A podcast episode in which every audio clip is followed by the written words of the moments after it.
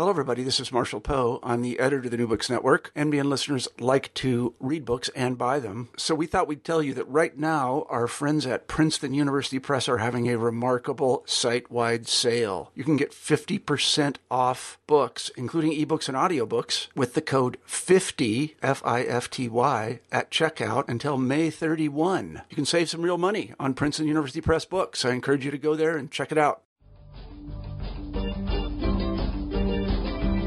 Hello, and welcome to New Books in Philosophy, a podcast channel with the New Books Network. I'm Carrie Figdor of the University of Iowa, and I'm co host of the channel along with Robert Talisse of Vanderbilt. In our bi monthly podcasts, we interview philosophers about their new books in ethics, metaphysics, political philosophy, philosophy of mind, epistemology, and many other areas. Today's interview is with Michael Marder Ikerbasque Research Professor of Philosophy at the University of the Basque Country in the Basque Autonomous Region of Spain. We're talking about his new book, Plant Thinking A Philosophy of Vegetal Life, just out from Columbia University Press. If animals have suffered marginalization throughout the history of Western thought, then non human, non animal living beings, such as plants, have populated the margin of the margin, a zone of absolute obscurity in which their mode of existence, from a philosophical perspective, is not even question worthy. So writes Marder in the start of his new book, Plant Thinking, a book in which the metaphor of groundbreaking has actually never been so apt. Contrasting his view with the Aristotelian perspective, in which plants are basically defective animals, Marder initiates inquiry into the nature of vegetal life on its own terms and into how human life currently encounters and how it should encounter this radically foreign mode of existence. Marder's goal is nothing less than a sort of Nietzschean revaluation of values when it comes to vegetal life. Let's turn to the interview. Hello, Michael Marder. Hello. Hello, Carrie. Hi, how are you? I'm fine, thank you. How are you? Good. Welcome to uh, welcome to New Books in Philosophy. Thank you. It's very good to be talking to you, Carrie. Uh, I'm very excited about about talking about your new book, uh, Plant Thinking: A Philosophy of Vegetal Life. This really is. I mean, the the term groundbreaking has probably never been so apt. I think. And at the the very beginning of the book, you, you sort of start out by with a with a very apt quote. I thought. Um, saying that if if animals have suffered from marginalization um, throughout the history of Western thought, um, then non-human, non-animal living beings such as plants have populated the margin of the margin, um, and uh, you know this book, of course, is uh, as I understand it, aims to kind of um, upend that that attitude and uh, provide a sort of revaluation of the nature of plant life, and then, in consequence, our own relationship to to plant life, vegetal life. Um, so, before we get into the uh, the book itself, um, it would be great if you could give us a little background um, on your own philosophical career um, and and how you came to write this book. Right. Uh, thank you, Carrie. So, uh, at least as far as I can tell, and in these questions, sometimes an outside perspective is uh, uh indispensable or even more important. There is no direct link between my earlier work in philosophy and my interest in plant life.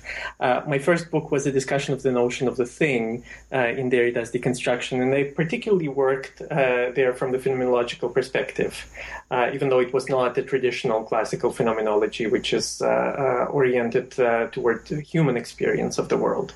Uh, the second monograph was on the phenomenological, once again, and existential underpinnings of Carl Schmitt's political philosophy. Uh, and, and so much of my work until plant thinking has been situated at the intersection of phenomenology and political philosophy. Uh, but as I mentioned, th- this was not really a very traditional human centered phenomenology. Uh, so, what I found out uh, from my study of, of Derrida's writings on the thing is that it turned out to be something very strange. It turned out to be neither animate nor inanimate.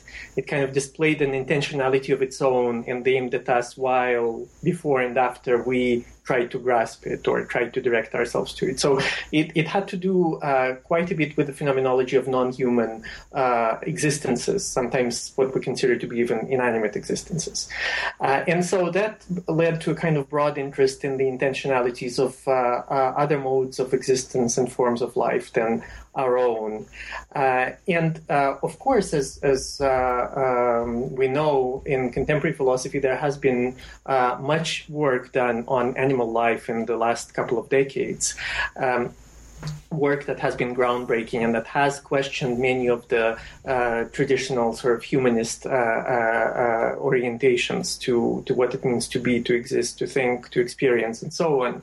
Uh, but my sense was that it's it's uh, relatively easy to relate to animals based on a sort of sympathy, though we tend to sympathize or empathize with some animals and not others. that there is a distinction there, and so all of this was in the back of my mind while I was reading an excellent book by Claudia Baracchi titled um, Aristotle's Ethics as First Philosophy. Mm-hmm. Uh, and, and when it came to Baracchi's discussion of the vegetal soul, it suddenly occurred to me that this was a mode of subjectivity very much ignored in recent philosophical discussions. So we uh, uh, moved through a kind of uh, uh, broad questioning of humanism, of the meaning of a purely human subjectivity, to asking what exactly can we really say about uh, something like animal subjectivity, but the subjectivity of plants, which would be a kind of corollary to or, uh, uh, or the corresponding notion to uh, Aristotle's vegetal soul, has not really been discussed. And so that uh, that was the impetus, the sort of theoretical impetus that um, I received uh, uh, to carry out this work. of course, the persistent and deepening environmental crisis is an ever-present reality for us, and I think there is a kind of ethical obligation uh, for philosophers to to respond to it uh, uh thinkingly. Uh, but to, uh, for me, both this crisis and the very term environment are too big and too unwieldy and too too abstract somehow. Mm-hmm. Uh, and and so when we talk about the environment, we we already we create a kind of totality and abstraction from which we are quite distanced. So uh, the the and plants are much more concrete than that. They can I think, act as concrete entry points into the environment and what it means to be in the environment. Uh, uh, so that that was another consideration as I was beginning this work that we could respond to the environmental crisis starting from the figure of the plant that that is a much more concrete and manageable entry point into this set of issues, at least in to my mind. So you. Um uh, one of the ways that you describe your approach, I mean, this, you, you, mentioned Aristotle, and there there is um, so there's sort of two questions. Um, mm-hmm. I'll I'll ask them, you know, one at a time. I guess starting with the Aristotle question. Um, mm-hmm. So for for a lot of for a lot of philosophers, um, at least, um, you know, questions about the nature or the be, the being of plants. Um, mm-hmm. Really is you know just what Aristotle says, and and you know the nutritive soul. And right. um, so one of the one of the things that would, would help to kind of start us off would be to um, uh, to contrast um, to to describe the as you put the the violence that Aristotle's thought um, has unleashed you know on plants mm. and the and and to describe the the point of view from which you know we sort of see plants as as defective animals, as you put it. Um, uh, if, so, if you could describe that framework that you are um, that you're responding to. Right. So uh, I, I, completely agree with you, Carrie, that Aristotle's is probably the best known conceptualizations of plant life. Uh, but that's not to say that other thinkers throughout the tradition of Western philosophy did not consider uh, vegetal beings on the, let's say, on the margins of their texts. And it is also true that they position themselves in one way or another vis-a-vis Aristotle. Uh, for the most part, they uh, they sort of place themselves as um, uh, they, they, accepted his basic tenets. So they, they simply developed a little bit further his theory. And uh, the example that comes to mind is, for instance, Avicenna, uh, who spun elaborate hierarchies out of uh, this the simple structure, let's say, of, uh, of Aristotle's vegetal soul or to threptikon, which for him included simply the capacities for nourishment and reproduction. Right, and then as we move uh, uh, closer to to our period in uh, uh in the philosophical history, and especially toward the 19th and 20th century, uh, there is a, a, a turn to a, a, more unexpected, I would say, twist on the Aristotelian insights, and I'm thinking in particular of Nietzsche, for instance, who in his own notion of the will to power relies, whether consciously or not, on these capacities uh, for nourishment and reproduction, along with growth, uh, to to develop uh, his own basic ontology. Um, so. Um, so, so that's to say that uh, Aristotle has been, uh, uh, I agree with you, a completely insuperable figure, I would say, in, in the history of Western thought when it comes to plants, but also when, when it comes to, to many other things. Now, to be fair to Aristotle, I would not want to dismiss him altogether. And uh, in, in, fact, I, I think that uh, uh, he uh, displays a kind of crucial ambiguity on the subject of plant life. So let's take the positive side first, maybe. Mm-hmm. Uh, uh, Aristotle tells us that there, there is no life, no animation of matter, and so on, without the vegetal foundation for, for this kind of a movement, without the to threptikon. So, uh, which means that to think life, be it the life of animals or of humans or of anything whatsoever, is necessarily to think of plants and something else in addition, right? Mm-hmm. So that that's the kind of the the foundation for all thinking of life is is plant life. He made it uh, uh, uh, absolutely essential. But on the more shadowy side of, of his philosophy, this is where we come to the issue that you are raising, Carrie. Um, Aristotle dismisses these capacities of plants, which to be sure are indispensable and which we share with them he dismisses them as the more basic, uh, as, as, capacities that are more basic and less developed than those of animals and humans. And so, as a result, for him, plants become deficient animals that are uh, tethered to the ground through their roots, that are defenseless, exposed, dependent, and so on. Uh, and what happens as a result is that plants and animals become grouped under the same category of a living thing, zoon in, in, in Greek, uh, and humans are, of course, understood as political or rational animals. So the living thing is, is the animal, the plant is a kind of deficient animal, mm-hmm. and humans are political or rational animals. But uh, the deficiency, where, where does the deficiency lie here?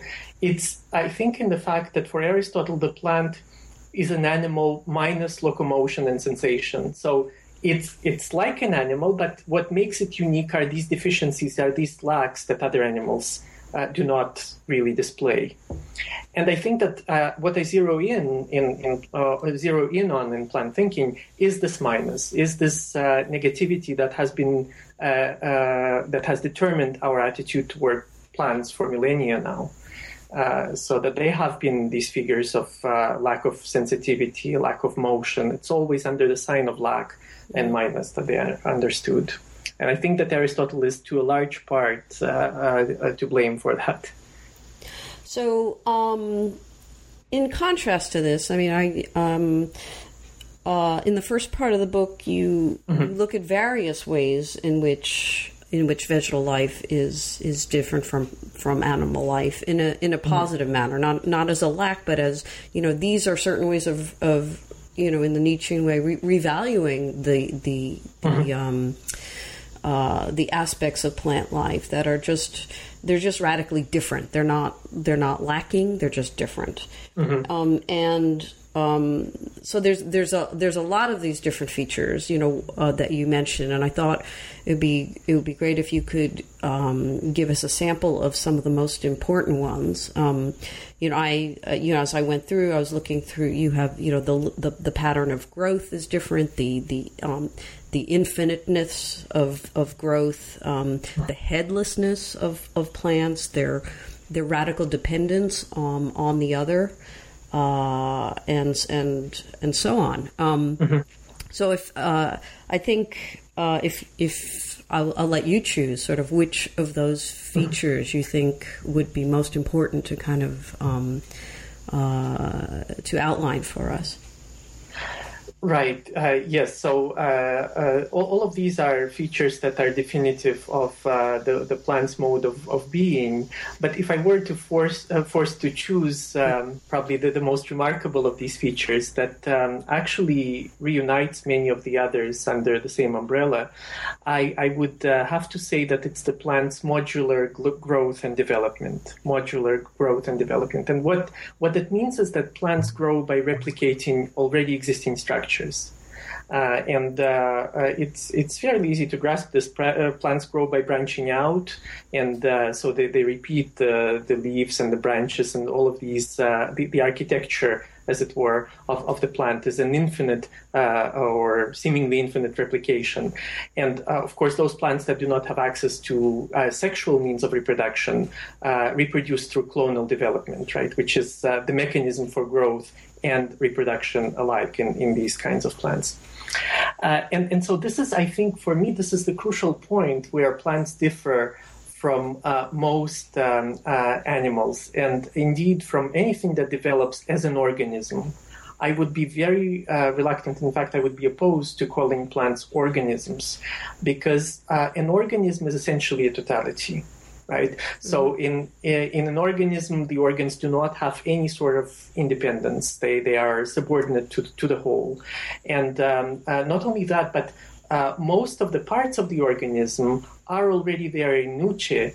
Uh, before the animal is even born, so it's it's all sort of anticipated, and this is how we, we tend to think of, of a concept in Aristotle or Hegel as well. It's kind of organismic thing where even before before the concept is developed, uh, its many facets are already there in, as abstract possibilities. Uh, now, a plant, of course, has its own genetic makeup as well, but the concrete shape that it takes as a, uh, in in the end of its uh, or throughout uh, its growing, uh, in the course of its growth, very much depends on the environmental circumstances. And we, we could think of the neighboring species that determine uh, to what extent pl- a plant would thrive, the amount and the angle of sunlight, uh, the distribution of the minerals in the soil, and, and so on. Um, and and so wh- why do I think that this this difference is so important? Aside from the fact that it, it does not follow this organismic uh, development of animals, uh, I think it's because uh, if if you let's say you're fond of technological or informatic analogies, then we could say that the plant's modular structure, or what plant scientists themselves now refer to as modular intelligence, uh, is like parallel processing reiterated manifold. So it's like uh, e- each branch and offshoot, and even a leaf, is uh, similar to a highly sensitive antenna that catches environmental signals, uh, and and um, and, and often uh, the, the the function is is replicated. So there there is no novelty uh, there. The, uh, it, it is a kind of in, infinite replication of, of, of the function. Uh, and then, of course, the question is what, what about central processing of information, right? Because uh, plant scientists are very much enamored with, uh, uh, uh with, with, the cognitive and, and especially computational models of uh, thinking about plants. And their next question is there, there's this dispersed modular intelligence, but is it processed centrally? And this is a great enigma in the plant sciences themselves nowadays. So it seems that there is some central processing, but the exact mechanism has not really been pointed out yet. And there, there are some hunches whether it's hormonal flows in the plant or even long distance electrical signaling, but no one really knows whether what that central processing is and whether it actually exists.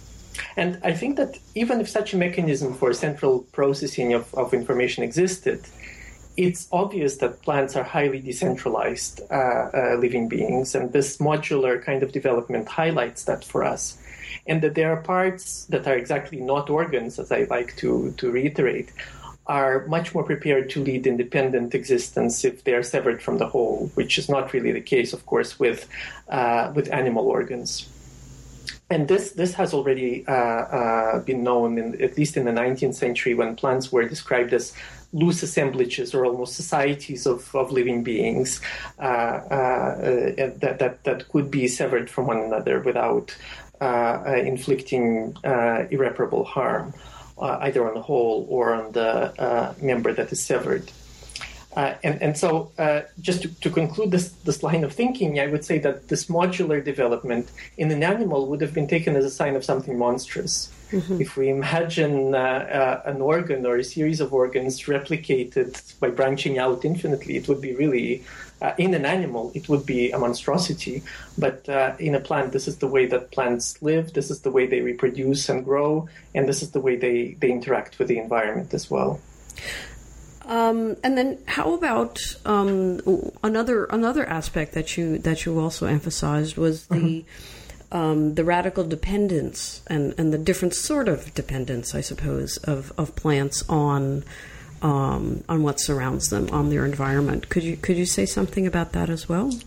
Uh, yes, certainly. Uh, I, I, mean, w- uh, w- when it comes to animals, uh, uh, most of them that are that are not sessile, uh, sessile animals, animals that c- can move by changing place, mm. they can flee from, from dangers, right? And they can, they can also move toward resources.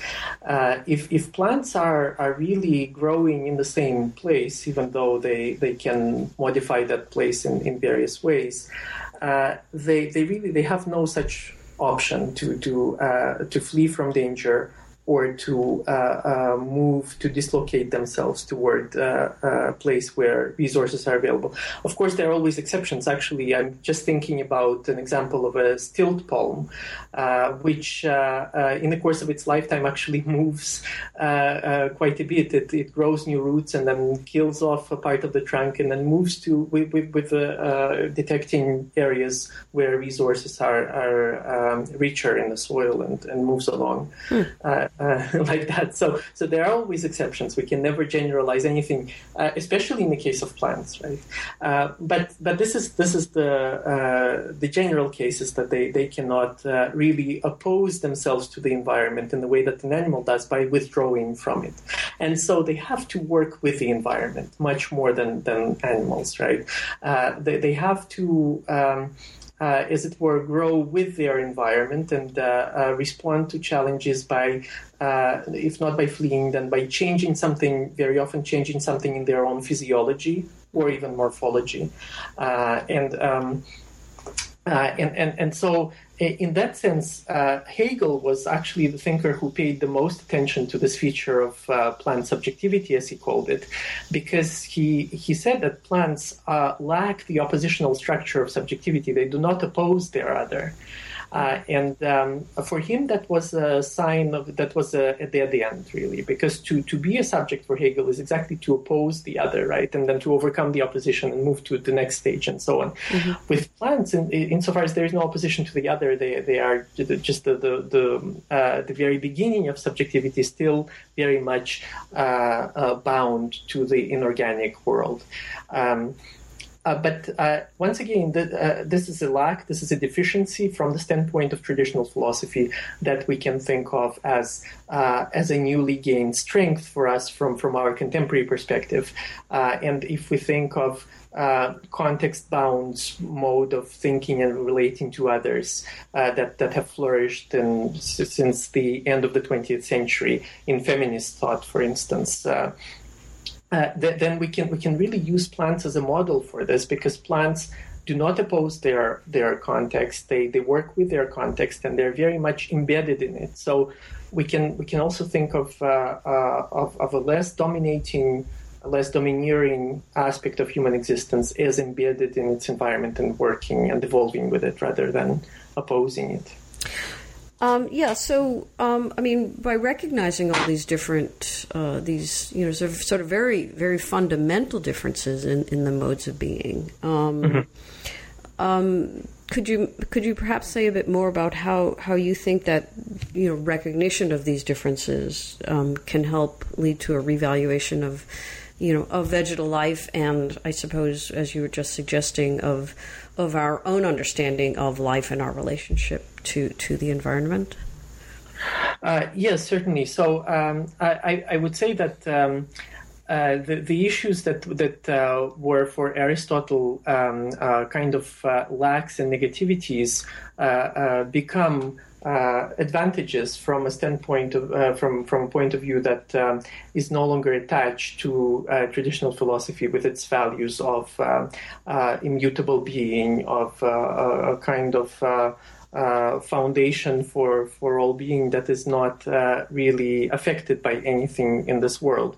So if we are thinking of uh, uh of, of uh, finitude, for instance, and the positive revaluation of finitude in 20th century and 21st century philosophy, then the, the figure of the plant is indispensable here, uh, especially because not only finitude in the sense of mortality, but but the kind of uh, growth that supplants the uh, permanent and immutable foundation for being. I think we can we can certainly find that in in plants, uh, and uh, so uh, in in that sense, uh, if the thinking of philosophical thinking after Western metaphysics, after the tradition of Western metaphysics that let's say culminated in, in Nietzsche, if if it were to to proceed uh, by returning to nature, what we now reconceptualize na- uh, as nature uh, through uh, the figure of the plant, then uh, we, we can we can learn quite a bit from from plants, from their non-oppositionality, from from uh, their permanent metamorphosis or growth, and um, plasticity, and all of these features that we have been discussing here. Um, one of the one of the okay one of the um, one of the things you mentioned just just a little while ago, and and also um, somewhat in passing in, in, in various places in the book. Um, was some of the uh, empirical investigations into into plant life, um, mm-hmm. you know, plant communication and the use of hormones and and and so forth. Um, mm. Did uh, did any of this research um, uh, well, to, to what extent did, did this research um, inform your own, you know, sort of more philosophical investigation or um, in, into the nature of, of plant life? I mean, was there anything that you got from that that research that um, that really guided you, or, or was it just did you you know, sort of approach this from a you know from mm. your your own philosophical perspective, and then you know kind of found um, empirical work that, that happened to uh, to apply to, to your mm. to your own investigation? Right, uh, that, that's a very good question, Carrie. I think that uh, as as one delves into the uh, uh research uh, uh, of, of, contemporary plant science, it's really mind-boggling the, the capacities that that that the scientists themselves find in plants. And um, according to their own admissions, what we know about plants now, from scientifically, is uh, a very minuscule uh, sort of portion of what can be known about them. That we, we know maybe two or three percent of what, of how uh, how plants actually work and uh, uh, their their mode of living and so on. Uh, but I, I, would say that their research has influenced me quite a bit, even though I, I, came to it seeking only, as you said, the kind of confirmation of my own philosophical position. Uh, in the end, it, it, ended up shaping my own thinking as well. So uh, I think that the relation between my research and contemporary plant science is a kind of two way street. Uh, and, and the way it worked is that uh, I, I, at least I hope, and I, I, have been told by some plant scientists that uh, I'm providing them with a kind of uh, overarching uh, theoretical framework that they have been lacking uh, for their own empirical investigations. And um, uh, I myself am drawing a kind of uh, both an inspiration to further questioning of what plants are and what they can do, and evidence for, for my own philosophical position from them. Uh, now, that's not to say that um, uh, plant science is a kind of uh, uniform field. In fact, for more than a decade, there have been uh, very heated debates going on between plant scientists who who investigate what they call plant intelligence and their more conventionally minded colleagues that that deny the fact that plants are intelligent beings. Mm-hmm. And um, and, and, and so uh, I, I, have been, of course, collaborating with the plant intelligence community, and uh, uh, I have received uh, uh, great feedback from them, and I've learned a lot from them at the same time.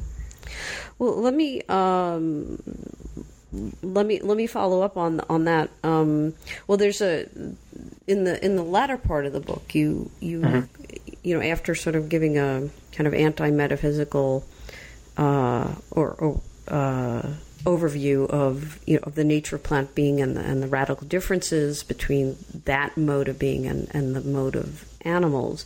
Mm-hmm. Um, you go into um, th- three distinct uh, perspectives on plants. Um, one is the, what you call the, the time of plants, or um, another is the, the freedom of plants, and then the third is the wisdom of plants, which you know sort of gets directly to the idea of plant intelligence.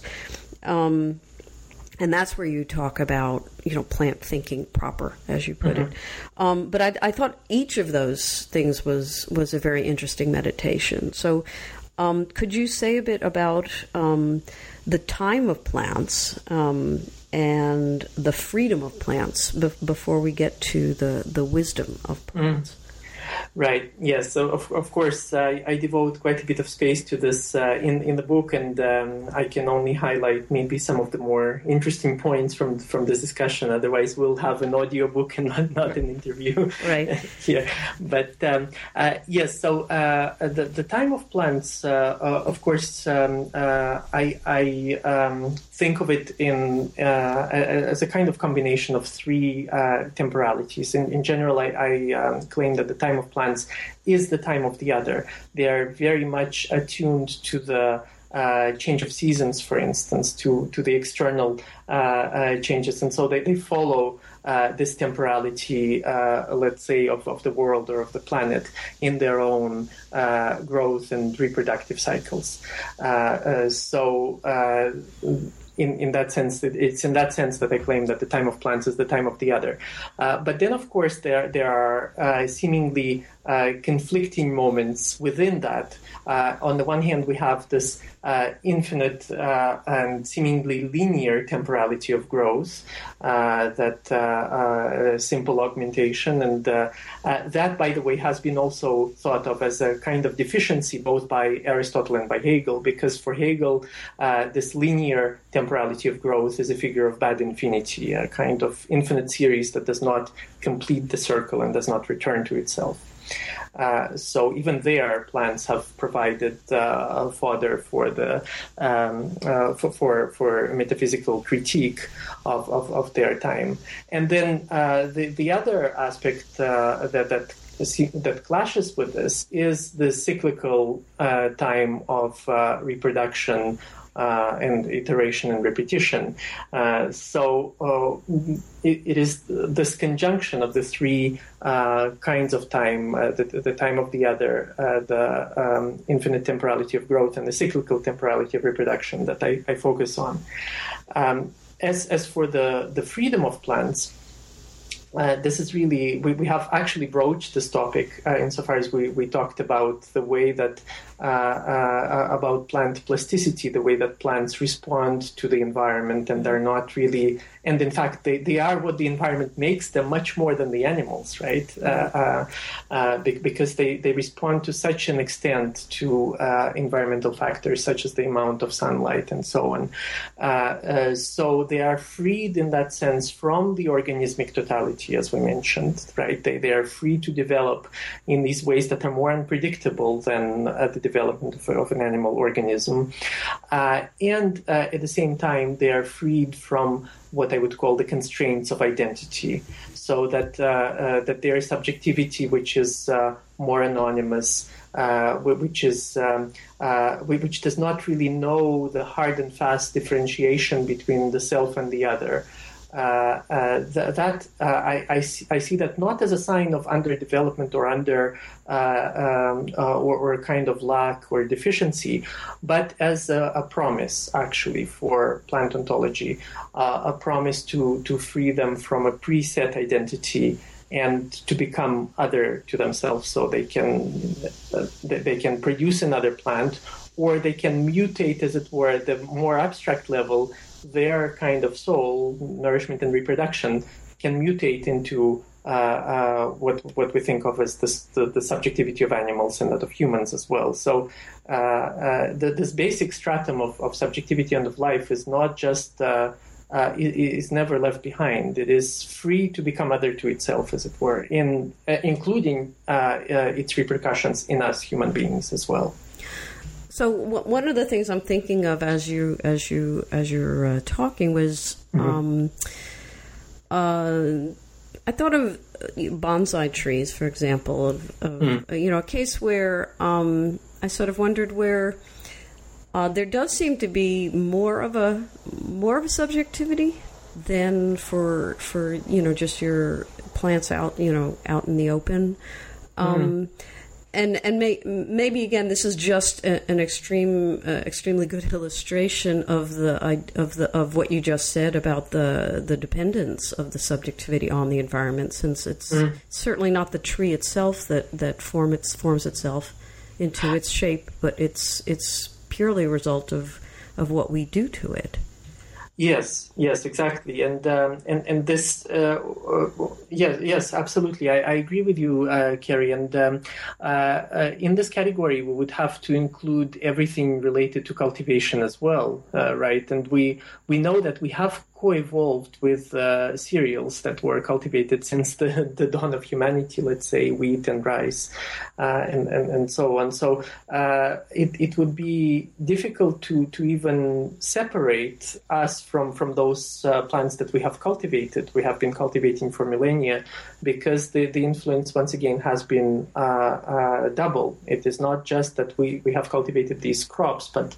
they have at the genetic level altered uh, us as well, right? So uh, uh, in in that sense, cultivation can certainly be taken as a as a sign of a diminished freedom of, of plants, uh, but uh, uh, but but then their sort of subjectivity erupts where we least expect it, right?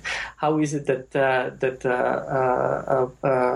a stock of rice would change human genetic makeup, but uh, th- this is really the case. So, uh, uh, so, so, in in that sense. Um, uh, uh, cultivation, the transformation of plants, and the channeling of their growth has been uh, a kind of root of, of culture, of human culture itself, right? And we, we tend to think of culture in relation to particular plants uh, that, that are cultivated, for instance, especially wheat and uh, the wines, right? They, they are oh, yeah. bread and wine are, are the, the, the archetypal sim- symbols of, of culture, uh, right? So, um, so yes, much of what we think of as of our own culture is also a transformation within within vegetable life that we ourselves have affected, uh, but we continue to be affected by it as well in ways that are not maybe consciously or completely intended by us. Yeah, so um, so maybe we should get to the the the final um, sort of uh, aspect that you focus on, which is the the wisdom of plants, um, and to, to, the the nature of, of plant thinking itself, or as as you also call it, um, rhizomatic thought. Um, so maybe you could just say a word about about rhizomatic thought, um, mm. and and maybe uh, as you also you also mentioned that um, we should we should get accustomed to the idea um, that thinking is is not just um, the sole prerogative of of, of a subject or mm-hmm. or of a human being. Yes, yes. So I, I would say that um, uh, in, in, in this sense, uh, rhizomatic thought is very much uh, uh, akin to uh, what I call modular intelligence, which is a kind of dispersed intelligence uh, or, or, dispersed sensitivity and attunement to the environment. And um, in, in, in this sense, we uh, can think of uh, a mode of thinking that does not involve uh, either ideation or representation or even cognition in the way that we attribute these to, to human beings. Uh, so uh, the uh, underlying sort of goal or aim would be to say that human thinking is a kind of is an example of thinking in general. Uh, it is not the gold standard of thought, but it is one mode in which uh, we can uh, think about thinking And uh, the thinking of plants could well be another mode which, in many ways, interacts with us and uh, on which we rely as well, but uh, which which is also distinct from our mode of thinking. so, generally speaking, this is what I would um, I, I, would include under this category of rhizomatic thought. Well, what what is then, on on your view, this sort of thinking in general before we get to the so, in other words, if there's a, a if there's a thinking, mm-hmm. um, and then of which, say, the cognitive or representational thought of a human being is, is one one species, mm-hmm. and the non-cognitive, you know, non-representational mm-hmm. um, mode of plants is a is a different one. I mean, a lot of people would say, well, you're just you know kind of using the word thinking in a very in a very strange sort of way. So mm. I think it would be helpful if if you kind of um, maybe gave us some insight into how you understand thinking, such that it makes sense to talk about these two different modes of thinking as modes of of the same general um, activity.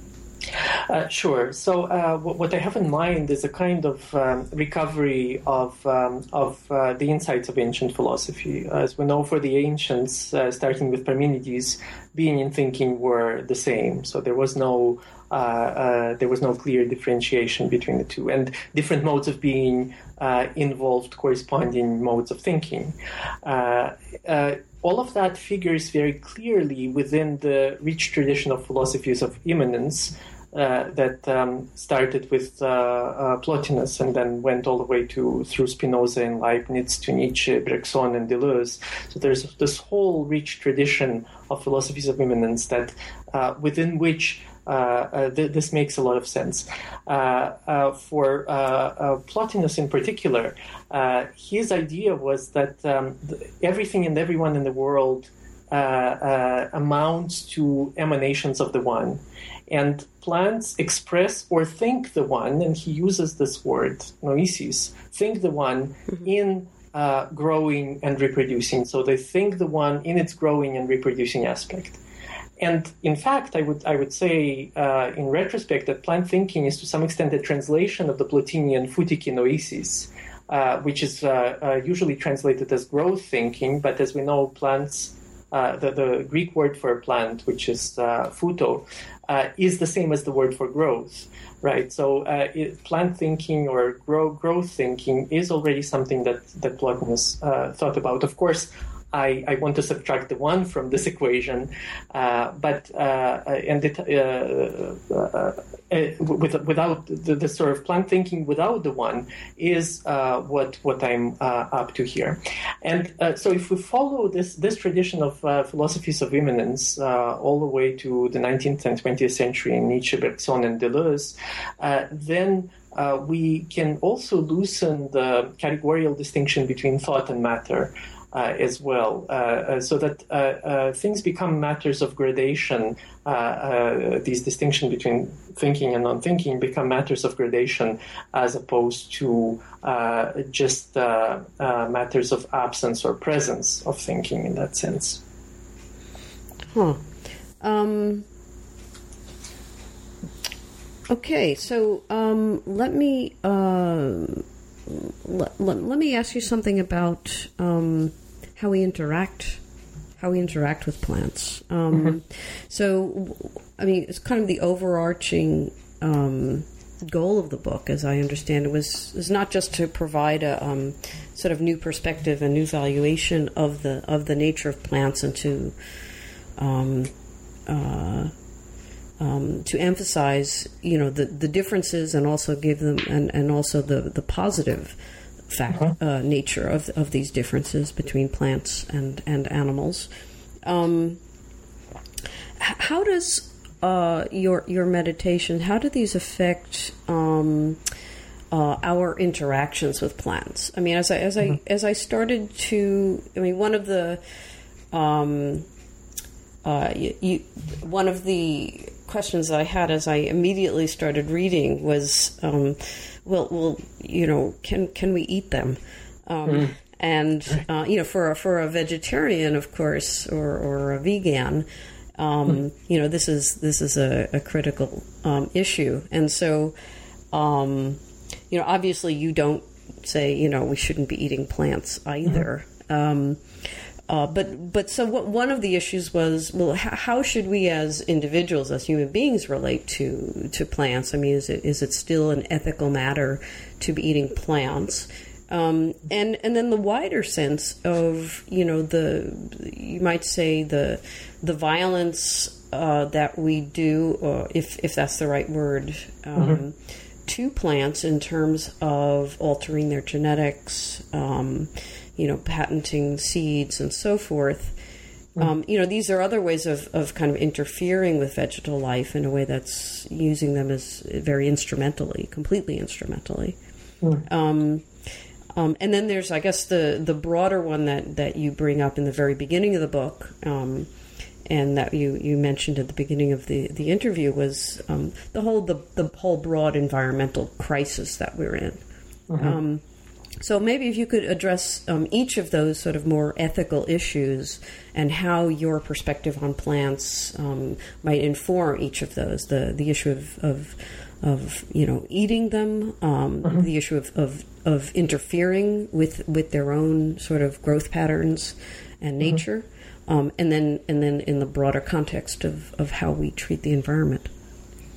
Right. Uh, yes. So the, these are all crucial points, and um, I, I, touch on them um, uh, briefly in this book, in Plant Thinking, and um, uh, in the sequel to this book titled "Provisionally Plant Doing: The Ethics and Politics of Vegetal Life."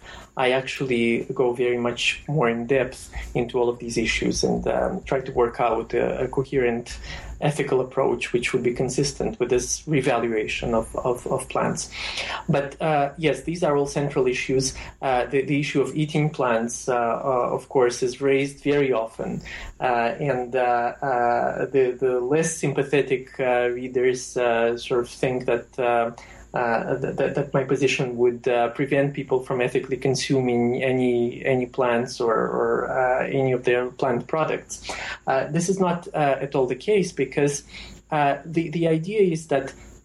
plant being is a kind of constant self-giving, and so there, there could be various ways of interacting with plants by, through nutritionally that do not that, that, do not kill the entire plant, and more importantly, that do not produce whole communities of plants for the only for, for the sole purpose of, of eating them. So as I see the problem is not so much in eating this or that particular plant, but in uh, having so much disrespect toward the being of plants that they're very be that, that they are produced only for the purpose of consumption. So as, as you mentioned, Carrie, this a totally instrumentalizing attitude is the problem for me, and it would involve not only individual choices, but even more importantly, a kind of uh, a collective decision on uh, how agriculture should be structured and uh, a collective reorganization of human relation to uh, uh, to plants uh, around these dietary issues. I think um, very recently, I think just a week ago or so, uh, there was an article on the BBC about uh, uh, plants as the green machines and what needs to be done to increase the productivity of the crops to feed growing human populations.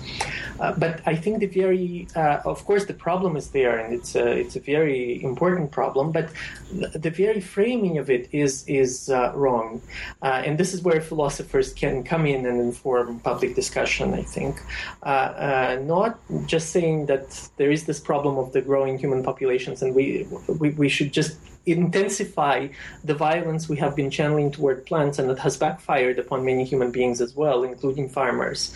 That we should intensify it in order to solve the uh, the, the, the, population problem. Uh, this this is not sufficient, and this is going to lead us to a greater disaster, I think. Uh, and and so uh, nothing short of an ethical reorganization of agriculture would suffice here uh, which would be informed by this idea that plants cannot be completely instrumentalized, that we have to respect their mode of being. And uh, this brings me to this idea of uh, uh patented, patented seeds in particular, uh, which uh, is, is a big problem insofar as the seeds that are patented by corporations such as Monsanto are sterile, so that the farmers are forced to buy them year in year out. Uh, they, they are not go- uh, the crops that grow out of these seeds are not going to produce seeds that can be replanted. So not only does this sort of commercial practice rob plants of their own potential of what has defined their potential for being for millennia ever since Aristotle, the potential to reproduce. But it also uh, robs the farmers of, uh, uh, of, of, of, their means of subsistence because they have traditionally relied all over the world on uh, seed gathering practices that would uh, allow them to replant the seeds. So this is one example in which the violence against plants and the violence against human beings go hand in hand and feed one another, as it were, in that sense. Mm-hmm. Uh, and then finally, you raised the, the, the problem of the uh, environmental crisis. And um, uh, as, as I mentioned in the beginning of our interview, I, I see uh, the meditation on plants as a kind of concrete entry point into the question of the environment. Because if we speak and think of the environment as a whole, then we create this abstract entity which hovers somewhere in, in, in midair in discourses, but w- with which we cannot really identify. We cannot point to the place of our where, where we live, to our gardens, to our fields, and say, this is the, the environment, right? These are all parts and small bits and pieces of the environment. But if we think about plants, then we can gain this uh, entry point into the environment or into what we call nature, for that matter. And uh, we, we can uh, think of uh, uh, new modes of relating to, to the environment and to, and to nature and to plants through uh, this kind of rethinking of what the plants are and what they can do as well. So let me let me just um, ask somewhat of a um, uh, sort of a challenging question, I suppose. Um, mm-hmm. So uh, plants they they don't have the the sort of subjectivity that we think of as you know as a subject. Mm-hmm. And so the, the, the question is, well, you know, how much, you know, other than a very sort of, um, well, there's different ways in which one can respect uh, either a plant or, or the environment as a whole. Mm-hmm. Um, w- and one way doesn't really change the attitude towards it, um, which is just we need this for ourselves to keep our own existence going. Mm-hmm. Therefore, we have to treat it better because you know that's you essentially haven't. I mean, one has not essentially changed one's attitude towards it. It's mm-hmm. still a matter of of sort of we need this, so we better take yes. care of it, mm-hmm. um, as opposed to the sort of respect towards something that we have as a as a as a subject to use that word again mm-hmm. of you know, ethical respect, you know, being treated in a certain in a certain way. Yes. And um, I was just wondering, I mean, the the terms respecting and you know subjectivity can be used in you know in both those sort of different ways. And mm-hmm. um, I was just wondering which um, do you think that your uh, your work will is it necessary to promote one particular way of approaching things, uh, of approaching plants, of approaching the environment.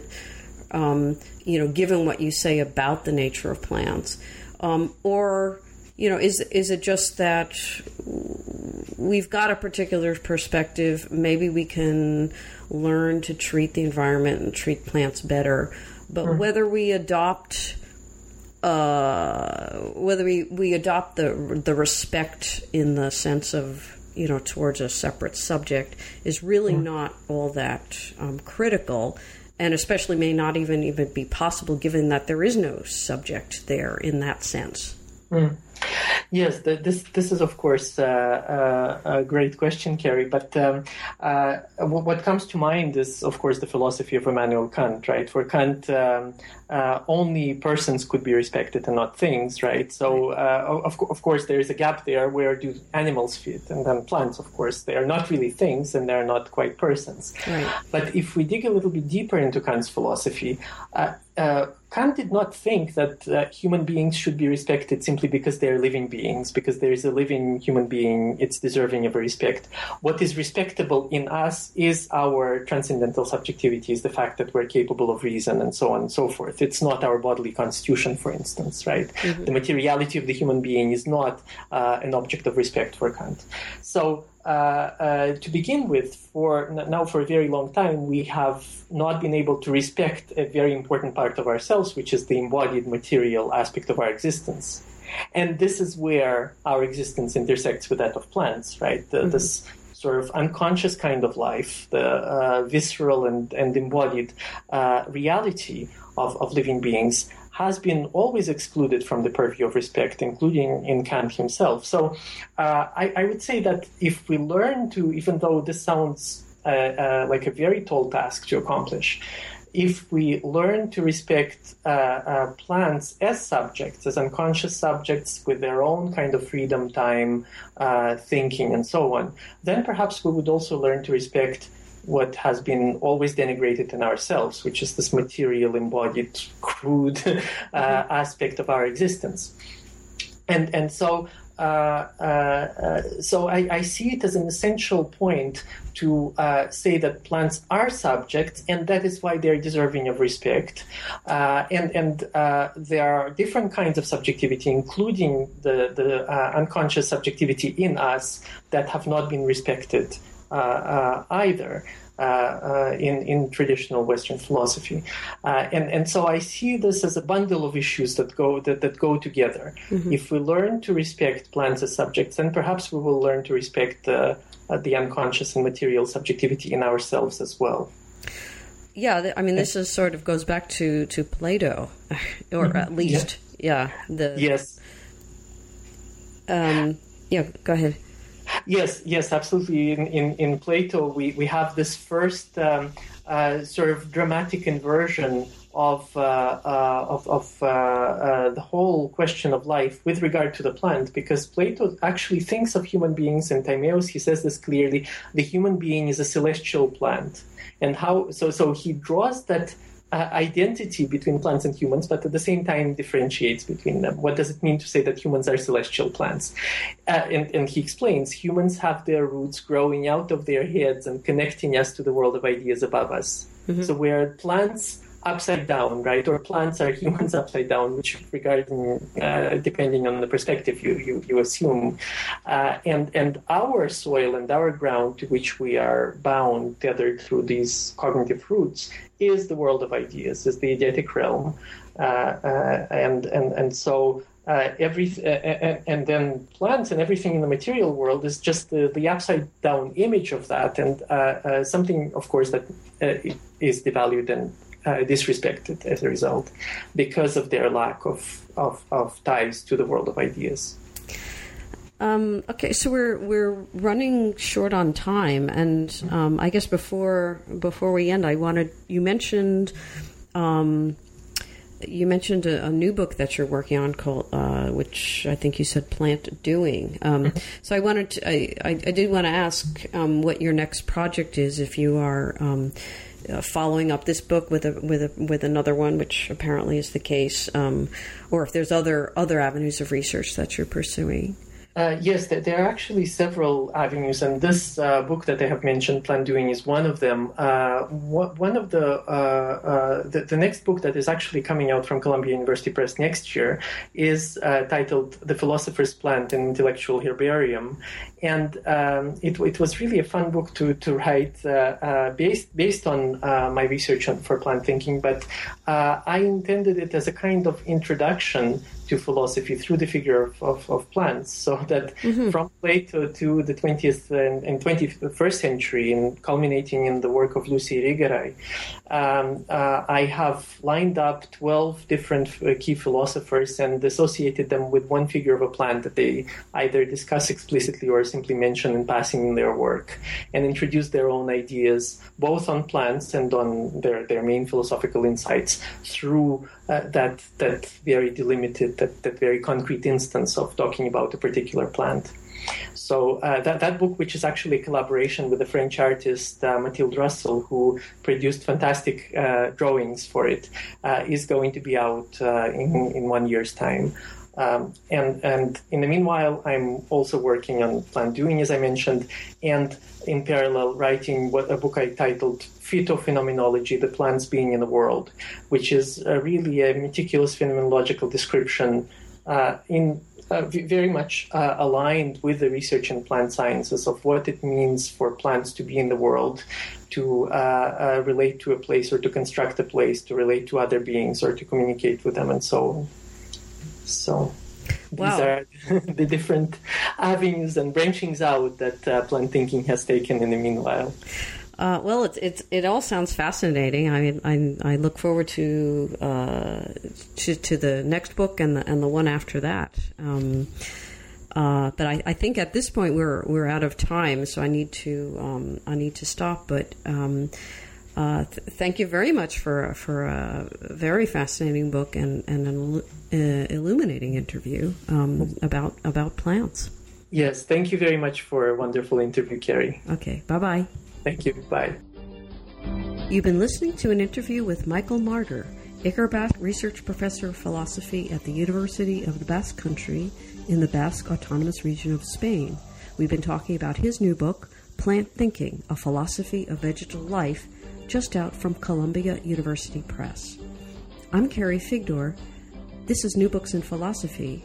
I hope you enjoyed the podcast and thank you again for listening.